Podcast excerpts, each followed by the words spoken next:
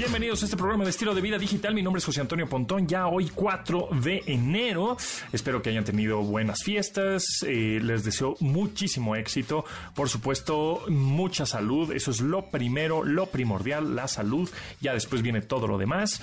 Y bueno, ya sabemos que este año pinta rarito otra vez. Pinta como de transición. Va a haber mucha tecnología, sí, muchas tendencias con respecto a visores de realidad mixta. Vamos a estar platicando acerca de los metaversos mucho en este año.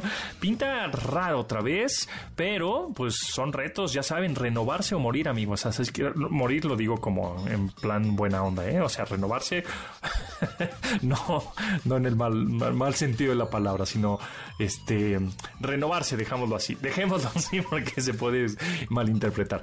Este, así que echarle muchas ganas, les mando un fuerte abrazo, eh, mucho éxito, por supuesto, y bueno, pues comenzamos con este programa de estilo de vida digital. Mi nombre es José Antonio Pontón. Bienvenidos. Pontón en MBS. Encuentra tu estilo de vida digital.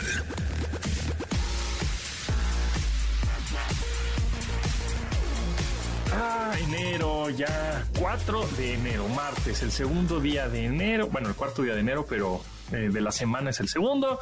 Ya estamos entrando ya a las actividades y sexuales también, ¿cómo no?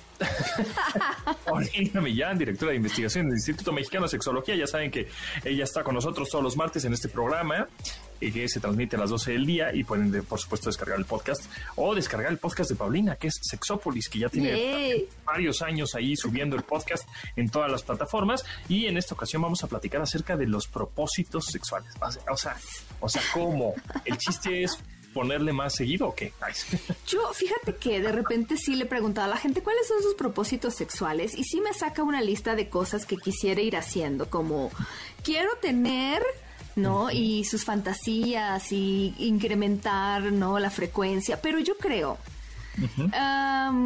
yo creo que sí está bien siempre y cuando, si va a ser con alguien más, yo diría muy importante ponerse de acuerdo con la persona, porque también no puedo yo decidir unilateralmente que ahora voy a tener más sexo y la otra persona que es mi pareja no le estoy incluyendo en eso, porque entonces ya, ¿no? Estamos, no sé si ese propósito es propósito o va a terminar en un conflicto de pareja.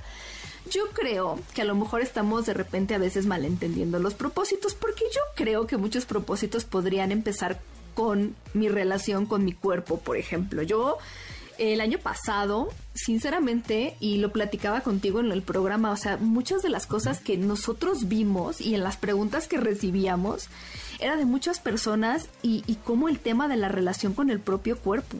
O sea, ¿te acuerdas de las preguntas que recibíamos de, oye, eh, no me siento bien con mi cuerpo, me siento muy insegura, este, no, no, me siento bien con la luz prendida, ¿qué pasa con...? Son cosas que a lo mejor valdría la pena trabajar en la autoestima sexual. Em, eh, saber exactamente qué cosas tengo que yo entender de mi cuerpo y agradecer de mi cuerpo para tener una mejor relación, porque ¿cómo voy a tener una buena relación sexual? Si yo no me puedo sentir a gusto con el placer que siento de, de tocarme, de verme y si me da pena mostrarme, yo creo que es algo muy importante que veíamos mucho y platicábamos sobre cómo las mujeres a veces tienen muchas inseguridades relacionadas con su cuerpo, porque a veces pues lo que hemos aprendido es eso, ¿no? Como de tienes que ser súper perfecta y si tienes esas estrías o esas llantitas mal, ¿no? Y los hombres también y a veces muy relacionado con el desempeño y este miedo de que si no son súper no sé qué amantes que se inventaron ahí, entonces bueno, ya no están haciendo las cosas bien. Entonces yo creo que esa primera relación con nuestra autoestima sexual puede ser un buen propósito yo creo que está bien hacer propósitos en pareja, pero no se nos puede olvidar que también ahí la primera relación tiene que ser con nuestra sexualidad. Muy importante eso también, ¿no? Ok, por ejemplo, atreverse a experimentar cosas nuevas podría ser una. Yo creo que sí, hablábamos también el año pasado de cómo a veces pues nos arrepentimos de ciertas cosas que no hacemos porque a veces esa timidez proviene de pues todas estas ideas que nos hacemos sobre qué tiene que ser la sexualidad, cómo debo de comportarme, ¿no? Y en realidad no nos estamos preguntando si lo que estamos haciendo en nuestra vida sexual y con nuestra pareja son cosas que queremos o ya nada más hacemos porque pensamos que es lo que tenemos que hacer y estamos cumpliendo un rol que no sabemos de dónde viene y por qué lo estamos haciendo, pero lo estamos haciendo. Entonces, yo creo que nunca es tarde como para detenernos y decir, a ver, si estoy haciendo las cosas que quiero hacer, cómo está mi relación con mi cuerpo, cómo está mi relación con mi sexualidad y cómo está mi relación con mi pareja. Yo mi propósito, por ejemplo, de este año es que en estos martes podamos hablar de cosas así, de cuál es la importancia. Por ejemplo, yo no sé si la gente se pregunta cuál es la importancia que tiene el sexo en su vida. Yo la verdad me topo con que no cuando les pregunto a las personas, oye, del 1 al 10, ¿no? Y no, nunca se lo han preguntado, ¿no? ¿Cuál es la frecuencia ideal de relaciones sexuales? Entonces, es eso. Yo no creo que los propósitos tengan que ser 12, ¿no? Como 12 campanadas o 10 o no. Ponerte los calzones rojos y los calzones amarillos. Pero vamos, pueden ser dos propósitos o un propósito, pero bien. Porque además, yo de estos propósitos que ya dijimos, ya, ya es una tarea, tareota. Si yo de estos propósitos hago uno y lo hago bien, y a lo mejor descubro que pues a lo mejor necesito leerme un buen libro de sexualidad o ir a una terapia, y terminando el año ya avancé en ese propósito, ya es una súper buena cosa, porque ya en eso que avancé seguramente tengo un impacto positivo en mi vida de pareja y en mi vida pues personal, ¿no? Eh, eh, también mantener el cuerpo en forma podría ser parte, ¿no? Claro, por supuesto. Este, a ver, yo les voy a confesar algo. O sea, yo cuando estaba haciendo ejercicio de 2019, ¿verdad? Ya llevo dos años sin que nada y estoy nada más come y come pan y azúcar y todo ya, ¿no? Pero espero en 2022 ponerme otra vez las pilas. La verdad es que mi performance, cuando hacía ejercicio, o sea, cuando estaba más fit y más delgado, más fuerte, etcétera, era mucho mejor que ahorita, que estoy todo polongo, que estoy, come, come, come pan, engordé ya como 7 kilos, ¿no? Ahí mi performance bajó exponencialmente. ¿eh? o sea, claro. experiencia. claro, y a lo mejor también empezar como con paciencia y con cariño, porque de repente es como, bueno, si vas a empezar odiándote, o sea, es como empezar diciendo, voy a amar también el proceso que implica ponerme de nuevo en forma. Y, bueno, pues amar el proceso que implica ahorita tener menos energía y pues bueno, pues este, eh, ver de manera interesante este progreso que voy a ir haciendo y pues con paciencia también, porque a veces para muchas personas es muy fácil o al principio es muy fácil bajar, no sé, los kilos que sobren y después puede ser como requerir más disciplina y más paciencia y pues también querernos aprovecharnos en ese, ese ahora hay más de donde agarrarse también, encontrarle lo positivo. Y también este de alguna manera si ya llevas mucho, muchos años, por ejemplo, con tu esposa, tu esposo, tu pareja, lo que sea, este pues igual regresar a lo básico, ¿no? Igual platicábamos hace tiempo de eso, ¿no? Como que otra vez regresar al, a de, porque el típico es, es que cuando éramos novios me hacías así, me hacías asado. Entonces, pues regresar a eso puede ser también. A las caricias, a los tocamientos. Em, sí, porque decíamos, claro, ya sabemos. Claro, ya no es prohibido tocar, este, sí, ¿no? Lo que antes era prohibido y entonces ya nos olvidamos de las caricias, de te acaricio el pelo, te beso y entonces no, esa parte de regresar a los básicos es algo que cuando lo hacemos y que es parte a veces de la terapia sexual, se vuelve maravilloso. Y a veces regresar a los básicos, si quieren un propósito rapidísimo, por ejemplo, que pueden hacer ya, es poderle recordar a tu pareja lo mucho que te atrae de verdad no tienen una idea de cómo yo veo las investigaciones y a las parejas, eso es inmediato. Pero es que ya, ya lo sabe, ya sabe que, me gusta mucho. No, es que hay que decirlo. Yo el otro día leí una investigación y para los hombres, los hombres decían, es lo que más me prende, es lo que más me gusta y no me lo dicen, porque asumimos que la persona ya lo sabe, pero no hay cosa más sexy que sentirse deseado por la otra persona. Hay que regar todos los días la plantita, ¿no? No se marchita. Muy bien. Paulina, Millán, directora de investigación del Instituto Mexicano de Sexología, muchas gracias. Y bueno, pues estaremos muy al pendiente y bueno, te estaremos marcando el próximo martes y feliz año nuevo. Todavía se va. Igualmente. Estamos a, 4 de enero. Igualmente, claro. Gracias. Bye. Estamos de regreso con Pontón en MBS.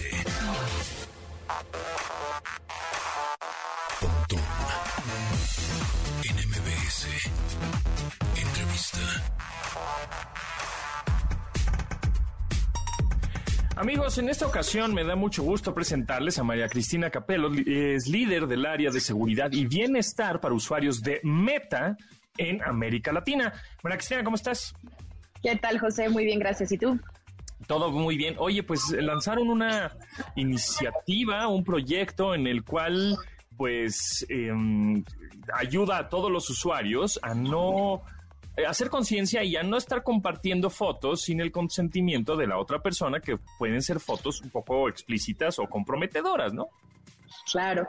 Sí, mira, lo que lanzamos es el producto también de varios años ya de aprendizaje. Nosotros desde 2015 en las plataformas de Meta, en Facebook, en Instagram, eh, tenemos cero tolerancia a la difusión de imágenes íntimas sin consentimiento. Y con lo largo de los años lo que fuimos es adaptando y usando más tecnología para parar la viralización de este tipo de contenido. Entonces, desde el 2017 aplicamos la tecnología de hash. Es una tecnología que le coloca una huella digital o saca la huella digital, una serie de números y letras, digamos, a cada foto o a cada video. Y eso nos permite detectar si alguien más intenta subirlo, parar esa viralización, porque esto es un fenómeno, es una agresión que, que bueno, una violencia que inicia, ¿no? Amenazando a alguien y, y luego puede llegar a ser viral y eso es lo que queremos evitar a toda costa. Entonces, todos esos aprendizajes nos llevan a lo que lanzamos en estos días, que es un proyecto junto a la eh, Revenge Porn Helpline del Reino Unido, una organización que se especializa justo en dar contención y atención a los temas de violencia eh, de género digital y específicamente a la difusión de imágenes íntimas sin consentimiento. ¿Qué es? Es una plataforma, se llama stopncii.org y cualquiera, cualquiera puede acceder a ella eh, cuando entras lo que vas a poder hacer es aplicar esta tecnología de hash de manera preventiva, es decir, colocarle las huellas digitales a las fotos y videos que ya tengas en tus dispositivos eh, para prevenir que se compartan en plataformas participantes. hoy en día las plataformas participantes, eh, Facebook, Instagram, lo que vamos a hacer es trabajar con Stop NCII para acceder a esa base de datos de huellas digitales y saber si alguien intenta subir esas fotos en nuestras plataformas, pararlo. El proceso es totalmente privado, totalmente seguro. Las imágenes, los videos nunca salen de tu dispositivo. La huella digital o el hash se genera directamente en tu teléfono, tableta, computador. Y lo único que se queda en Stop y en la plataforma es justamente eso, la lista de las huellas digitales para que las empresas participantes, que empezamos siendo Facebook e Instagram, pero que esperamos que muchas otras empresas a la larga se puedan sumar, porque por eso, eh, por eso digamos, hicimos esta inversión con UK Revenge Porn Helpline para que esto pueda ser algo de prevención de todo el Internet y no solamente de unas cuantas plataformas. Ahora, si sucedió que, bueno, antes subieron unas fotos y, ¿con quién me acerco? O sea, yo ya estoy en el problema, ¿no? Ya, ya, me metí al problema, ya se viralizaron mis fotos, este, ¿Qué tendría que hacer si ya pasó lo inevitable? Pues ahorita es prevención, ¿no? Pero sí, este programa está pensado para la prevención, es decir, tú tienes tus imágenes, tus videos y sientes que tienes una amenaza, ¿no? Estás amenazada o amenazado por de que compartan tus imágenes y puedes aprovechar la tecnología para la prevención. Ahora, si como dices, ya sucedió esto, ya desafortunadamente se dio la, la violencia, la agresión, lo más rápido, por ejemplo, si esto sucedió en una de nuestras plataformas, es que vayas directamente a Facebook, Instagram, Messenger y reportes eh, reportas desnudos, imágenes íntimas compartidas sin consentimiento. También si te amenazan, la sola amenaza, un mensaje de amenaza, también lo puedes reportar bajo este concepto y vamos a tomar acción sobre, sobre esa amenaza y esa cuenta. Ahora, hay, eh, por eso también por lo que preguntas, nosotros no trabajamos en esto solos, de hecho esto es gracias a, este tipo de avances, son gracias a toda la colaboración que tenemos con organizaciones alrededor del mundo que son realmente expertas en, violencia digital y en contención y en seguridad de las mujeres y de los usuarios. En México eh, se pueden acercar con varias, está el Consejo Ciudadano, eh, la Red Interamericana de Refugios, el Cultivando Género, eh, defensoras digitales de Baja California. Con cualquiera de estas organizaciones se pueden acercar y ustedes las van a encontrar ahí en la página de stopencii.org para pedir ayuda eh, si es que se trata de otras plataformas ¿no? donde tengan que actuar. Perfecto. Ahora, yo sé que me has dicho que ahorita las plataformas están poco a poco empezando a agregar otras plataformas sociales, etcétera. Este, ahorita funciona en Facebook, en Instagram, pero sabemos que WhatsApp también es parte de Meta. Puede ser que en un futuro también en, WhatsApp funcione el hash, esta tecnología que nos dices, o huella digital, para que no se viralicen, que es donde más se viralizan, la verdad. Claro, voy a hacer unas, un par de aclaraciones. Eh, WhatsApp tiene hoy en día la forma de reportar, reportar cuentas, reportar grupos, reportar mensajes inclusive. Entonces, si está sucediendo algo ahí, les pedimos de todas maneras a las usuarias y a los usuarios que reporten directamente en la plataforma. Em, la esperanza con esto es crear un eh, mecanismo que solamente se base ¿no? en una base de datos que no incluya ningún tipo de información digital para mantener entonces también este concepto de privacidad y seguridad al que todos ya estamos muy acostumbrados con las plataformas encriptadas como WhatsApp de manera que sí, que eventualmente otras plataformas eh, distintas puedan acceder a, esta base de datos y eh, también actuar desde el lado de prevención. Entiendo entonces, María Cristina Capello, líder del área de seguridad y bienestar para usuarios de Meta en América Latina, que esta, esta iniciativa y esta tecnología que están desarrollando coexiste también con todo lo demás que tenemos que hacer, ¿no? Tenemos que tener este sentido común de no compartir, este, pues no tomarte fotos de preferencia o bueno, si las quieres tomar, pues adelante, pero tener cuidado con eso, este, y obviamente denunciar, ¿no? En México sabemos que existe la ley Olimpia. ¿Tienen relación con ellos? Pues mira, por eso te mencioné también todas las organizaciones con las que trabajamos en México, Defensoras Digitales Baja California, Cultivando Género, el Consejo Ciudadano y la Red Interamericana de Refugios, porque como bien dices, es un fenómeno que requiere una contención de muchos ámbitos, ¿no? Eh, y que también ellas tienen, esas organizaciones tienen todos estos tips para mantenerte segura, seguro cuando estés ejerciendo tus, tus derechos, ¿no? Como tal cual sería en este caso. Y también son las organizaciones que te pueden acompañar en un tema jurídico, ¿no? Como bien dices, México es de los pocos países que ha legislado para penalizar la difusión de imágenes íntimas sin consentimiento. Es un gran avance eh, en la región, sobre todo, y eh, pues como funciona como todo lo que hacemos en términos de colaboración con las autoridades. Si las autoridades reciben una denuncia, ellos tienen canales para comunicarse con nosotros y hacer los pedidos de información, resguardando todos los temas de privacidad y seguridad de nuestros usuarios, pero el mecanismo ya existe y aplica de la misma forma que para cualquier otra investigación delictiva. Eh, por último, nada más repetir, María Cristina Capello, líder del área de seguridad y bienestar para usuarios de Meta en América Latina. Eh, si yo tengo estas fotos, me meto a un sitio, ¿cómo, ¿cómo doy de alta estas imágenes, este contenido para que pongan esta tecnología que me dices que es hash como una huella digital en mis fotos? Perfecto, pues stopncii.org eh, stopncii.org, así, y ahí vas a seguir un proceso. No vas a tener que eh, subir ni tus videos ni tus fotos a ningún lado. Lo que vas a hacer es seleccionarlas directamente en la plataforma, te va a llevar por un camino, son unas tres preguntas. Eh, y cuando las seleccionas, la plataforma misma va y en tu dispositivo directamente genera las huellas digitales y se queda con las huellas digitales. Entonces, por eso mencionaba que el proceso es totalmente privado y seguro porque las fotos y videos nunca salen de tu teléfono, computador o tableta.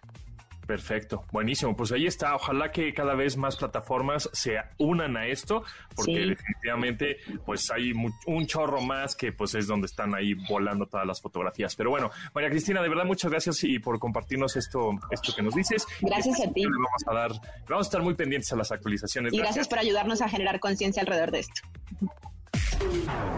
Estamos de regreso con Pontón en MBS.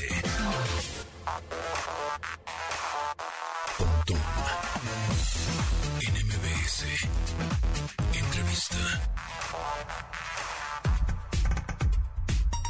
Amigos, en esta ocasión eh, vamos a platicar una vez más con Patti Benítez con sus temas súper interesantes. Patti Benítez, experta en redes y telecomunicaciones y pues también un poco del futuro, tendencia este visionaria y, ideas millonarias.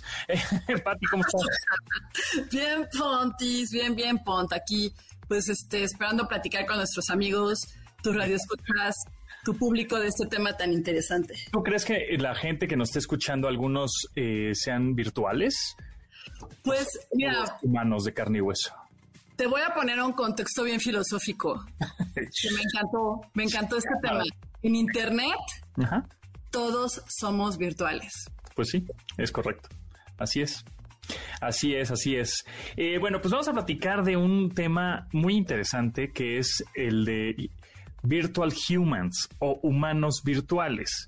que ya hay un montón, seguramente algunos de ustedes que nos están escuchando siguen algún humano virtual en Instagram como un tipo de influencer. Es más, eh, seguramente han escuchado a Gorillaz, esta banda de Damon Albarn este, que es una banda virtual, es una banda de caricaturas, ¿no? Es una banda de dibujos animados, este, con renders y 3D y no sé qué, pero en realidad la banda son gorilas y son cuatro eh, personajes virtuales, o eh, Gatsune Miko, ¿no? Gatsune Miko es esta, eh, pues, inteligencia holográfica, ¿no? Donde es una japonesa tipo anime, en donde en realidad eso surgió de unos sintetizadores de voz y de ahí, pues, ya este, en Japón es una locura y en estadios, bueno, cuando se podía llenar estadios, este, y, ven a un holograma bailar, ¿no? Y cantar.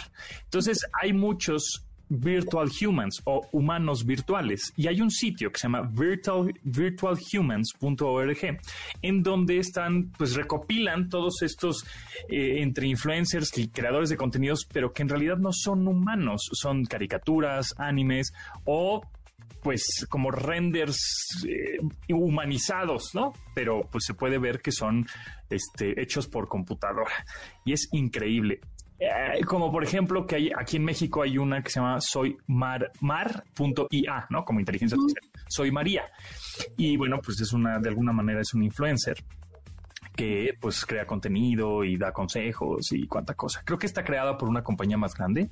Este, eh, creo que es hijo, es que no quiero regarla, pero de estas que hacen este desde papeles de baño, de dientes. Claro, sí, de esas sí, multi, internacionales, multimundiales que, generan productos de consumo diario. Ah, esas meras, esas meras. Esa está creada por, por ellos. Pero bueno, platícanos un, un poco acerca de estos humanos virtuales y cómo podrá ser llegar a la normalidad de, ah, pues es que yo sigo a esta virtual, ¿no? Este, ah, no sé, o esta persona. No nos vamos a dar cuenta, Pont, porque de alguna manera, pues la tecnología este, nos, nos va a permitir día a día tener una mejora de la integración de las personalidades, la inteligencia artificial, esta, esta forma de poder representar a través de virtualizar un personaje o un no digamos humano, pero sí lo que un humano puede entender para tener una conversación.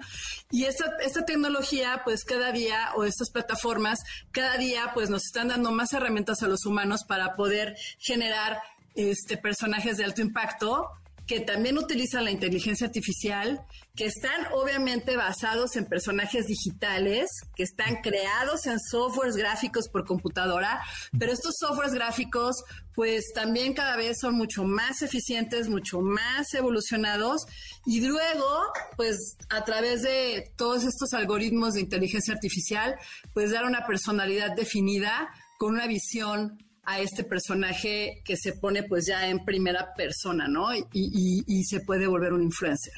Justo ahorita estoy en virtualhumans.org, que, que los invitamos a que se den una vuelta por ahí, que es una recopilación de todos estos influencers virtuales.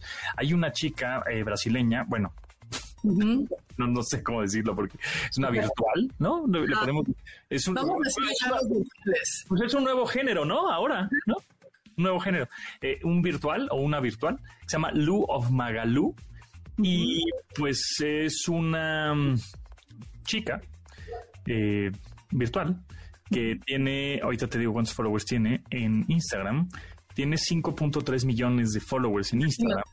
Este, y todo su Instagram son anuncios, o sea, claro, todos son anuncios de porque yo lo uso y sale, por ejemplo, está anunciando un Galaxy, está anunciando comida, una mayonesa, un, una mermelada, proteína para hacer ejercicio, un chocolate, audífonos, bueno.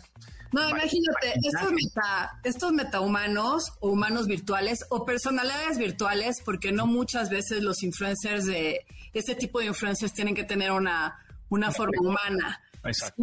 Pero estas metapersonalidades, realmente lo que a final de cuentas le están dando a este mercado, pues todo es marketing y todo es vender y, el consumo, es realmente ahorrarse, ahorrarse, aquí sí va a caber la palabra, de ahorrarse para pagarle a determinadas este, celebridades o humanos o actores o artistas que para estas actividades. Que además no se te ponen divas, ¿no? Exactamente. y que está sucediendo en el cine también, ¿eh? Ajá que es lo que platicábamos a través de estas plataformas también de desarrollo. Tú ahorita con los influencers que, estamos platicando de, de, Virtual Humans, pues a lo mejor no vamos a encontrar, aunque sí existen, ¿eh? muchos con estas eh, características muy humanoides, que realmente son avatars, que, que sí se confunden ya con un ser humano, pero pues ya hay plataformas que te dan todos los recursos para que tú generes tus metahumanos para que tú puedas utilizarlos ya sea en videojuegos ya muy de desarrollo muy este muy 3D holográmico y también como asistentes chatbot que, que parece un doctor y es una enfermera y es un bombero y es un electricista. y, va a haber un momento en el que, pues definitivamente, este, no va a haber una diferencia cuando te atiende a alguien que tiene una actividad muy, muy de transición, de, de, de muy repetitiva, Ah, y no vas a notar si es un virtual o un humano. Vamos a llegar a ese punto, definitivamente. Claro, porque aquí hay estos influencers que son virtuales y los sigues en Instagram. Por ejemplo, yo, sigo a esta, soy, soy María, porque pues, es mexicana, ¿no? Y estás pendiente y te gusta la tecnología, etcétera. Pero hay, bueno, brasileños, estadounidenses, alemanes, etcétera. Este, y aquí hay un, aquí hay personas que los manejan, es decir, son personas humanas que, que se hacen pasar por este personaje de alguna manera, ¿no? Es un equipo. pone la información.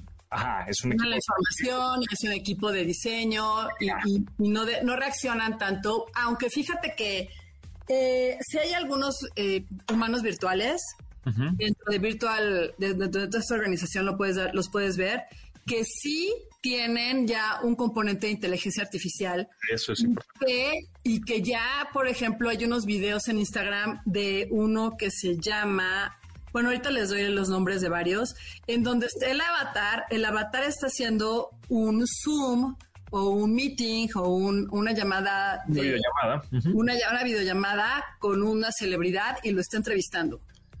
Entonces, es lo que cuando te dije, pon ver esto, cuando te, te marqué otra vez, porque sí, ya ahí ya es un componente no de una imagen de marketing, un personaje que voy a manejar y que voy a poner, este, eh, lo voy a, a, diagramar y a graficar para que haga cosas, sino que ya es una inteligencia que está ya trabajando como el robot, o sea, como el robot Eva, que, que, que lo he visto varias veces, que ya está en el plano físico, en nuestro plano real, pero estas personalidades están en, en Internet, en la virtualización, pero pues reaccionando de la misma manera, con las mismas preguntas, con los mismos este, con la misma secuencia de conversación y es lo que está súper interesante, ¿no? Seguimos platicando con Patti Benítez, experta en redes, telecomunicaciones, tecnología y por supuesto futurología.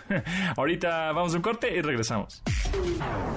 Estamos de regreso con Pontón en MBS. Seguimos platicando con Patti Benítez, experta en redes, tecnología, telecomunicaciones y un poco de futurología. Y estamos platicando de los transvirtuales, de los humanos virtuales, de la tecnología eh, y, e inteligencia artificial, machine learning. Y bueno, yo creo que va a haber un momento en que yo creo, a, ver, a ver, estoy futureando un poco, pero es este salió el Rey León hace, no sé, 30 años, ¿no? La caricatura tradicional, del dibujo tradicional, etcétera. Luego hicieron un live action hace poquito. increíble. bueno, live action entre comillas, porque pues en realidad este todo está hecho por computadora, ¿no? Pues 3D. ajá, pero era como ya el león como si fuera un animal real. Sí. Entonces, estoy imaginando que pues ya sabes cómo es Disney y todas estas empresas y franquicias que son multimillonarias, ¿no? Para nunca perder la licencia y sacarle todo el jugo ¿no? Todos los años que se pueda sacarle el jugo a las franquicias. Estoy imaginando que de pronto, este, ah, este, ¿cómo se llama? Este Woody y Boss Lightyear, por ejemplo, que pues ya pueden ser ellos mismos una personalidad, como ya tienen un perfil muy preestablecido, ya sabemos cómo son, ya sabemos qué tipo de carácter es, este, o tienen estos personajes, pues en un futuro pueden tener hasta su propio show, ¿no? O ser entrevistados ellos mismos, ya no el actor de doblaje, ya no el productor, ya no el director de la película, sino que ellos mismos para, y ellos van a poder, este, contestar preguntas, hacer nuevas películas, hacer, ¿no? O sea, algo así me imagino. Así eso vamos, Ponto. O sea, realmente esta transición hacia la integración de la tecnología y el humano esa, nosotros debemos de ver a la tecnología como, como una extensión del humano, no como la competencia del humano o el robot que va a venir y te va a matar o Skynet, o sea, no, sino que como una extensión de nosotros mismos que no es tan natural como una flor, como, como, como, como, el pasto, pero es parte de nosotros, es nuestra naturaleza y eso a veces lo que nosotros no lo vemos tal cual, ¿no?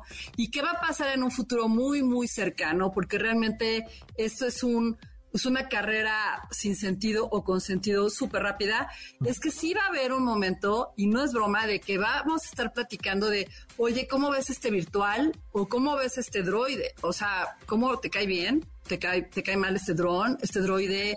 O sea, un este droide. A este identificar, claro. O sea, así como ahorita especie. estamos en junio y ves que ya está, bueno, las banderas, la bandera este, de, de la comunidad LGBTI, ¿no? Sí. Este, ya le están agregando más cosas a esa bandera, ¿no? Este, em, entonces ya son el arco iris, pero también el transgero, pero también el circulito. Entonces, eh, yo me imagino que más adelante, y como dices, en un futuro no muy, no muy lejano, más bien más cercano, em, tengamos que ahora es yo me siento atraído por los virtuales. Por los virtuales, o sabes que mi mejor amigo es un virtual. Ajá, sí, sí, sí, sí, sí. Claro. Y lo hemos visto en películas como Hair y, y, otras películas, este, una de una robot que me encantó, pero este robótica, ¿cómo se llama esa? Deus Ex Machina o algo así. Ex Machina, exacto, que está increíble. pero pues al final de cuentas es eso, o sea, nosotros somos esos droides, esa, esos humanos virtuales, eso que vemos, tal vez ahorita los influencers pues sí tienen un marketing target muy fuerte, pero al final somos nosotros representados en otro plano de, la, de la visualización, ¿no? Y pues que es un mercado que no va a parar. Realmente esto de los virtual influencers es un mercado que está empezando, entre comillas, pero deja millones de dólares a las marcas, deja millones de dólares a la gente que, que los utiliza para poder llegar a un segmento de población que para ellos es totalmente natural seguirlos. A mí se me hace un poco complicado por, por, a lo mejor por entender, o sea, que siga yo a un, a un, a un, este, un influencer virtual. Claro. Pero sí me gusta mucho ver las entrevistas, por ejemplo, con la, con la droide, que son espectaculares, y ver los avances que realmente se están haciendo para poder no sustituir a los humanos, porque no es una sustitución, es una extensión.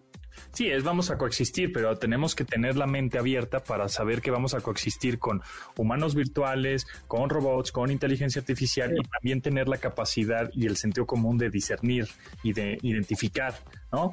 Este, no, pues ya me clavé con esta virtual. Sí, no, y va a pasar, pues, porque nosotros seguimos siendo muy, muy, muy, somos naturales, ¿no? Y entonces imagínate tú, de manera, tu cerebro reacciona naturalmente a una sonrisa. Claro, total. Tú reaccionas a una reacción. Entonces imagínate que una virtual o un, o un dron o un droide te sonría. Entonces eso va a generar realmente un shock bien interesante dentro de toda la filosofía de, comunicación humana y cómo vas a interactuar en un futuro con, con estas extensiones. Una locura, exacto, porque ahorita estamos con los eh, humanos virtuales y hace un, hace un mes más o menos estábamos platicando de los... Eh, como cyborgs, ¿no? Ajá, los cyborgs los que están tratando de tener sensaciones diferentes a través de implantes y... Tecnología, sí, sí, exacto, implantes tecnológicos. Sí. este, pues si ya sabemos, estamos muy conscientes de que, este, o sea, los géneros es eh, digamos, hombre y mujer, pero de esos hay muchas ramas, ¿no? Y muchos gustos y muchos subgéneros y cuánta cosa. Claro. Todavía falta mucho por, por... La diversidad es infinita. Infinita, sí, infinita, totalmente, totalmente. Así que más vale, más, más bien es vernos como humanos. Exacto, y ver todo esto no como algo de, ay, ¿cómo es posible que enfermo seguir a un influencer virtual? No, simplemente no, son herramientas ahorita de marketing, es como los videojuegos, las películas, este, cada vez vamos a estar más cerca de todo este tipo de personajes en diferentes propuestas tecnológicas, con inteligencia artificial, con proyecciones holográficas, en fin, cada vez vamos a estar, desgraciadamente también toda esta pandemia y todos estos, eh, el resultado también ha acelerado este, que tengamos también este tipo de herramientas, pues para tener a lo mejor, pues ciertas, cierta comunicación masiva cuando a veces no, no podamos tenerla, ¿no? Así es. Pues gracias, Pati. El tiempo se nos fue volando y estuvimos. es un tema padrísimo. Es un tema muy locochón. Pero bueno, gracias, Pati Benítez. ¿En dónde te pueden seguir? Claro que sí, nos podemos ver tal vez en Instagram, en Patito Simbólico y en Twitter, Pati Bebé. Ok. Pati Benítez, experta en redes y telecomunicaciones. Muchas gracias, estaremos ahí en contacto. Claro que sí, Pont. Nosotros nos vamos, pero nos escuchamos mañana a las 12 del día en esta frecuencia, MBS 102.5. Recuerden que nos pueden bajar en podcast, ahí andamos como Pontón en MBS, en cualquier plataforma de podcast. Gracias a Janine, Memo, Neto, Itzel, Marcos, Beto y Luis en la producción de este programa. Se quedan con Manuel López San Martín en Noticias MBS para que estén bien, bien enterados. Nos vemos, mi nombre es José Antonio Pontón, pásenla muy bien y lávense las manos. Bye. En MBS. Te espera en la siguiente emisión.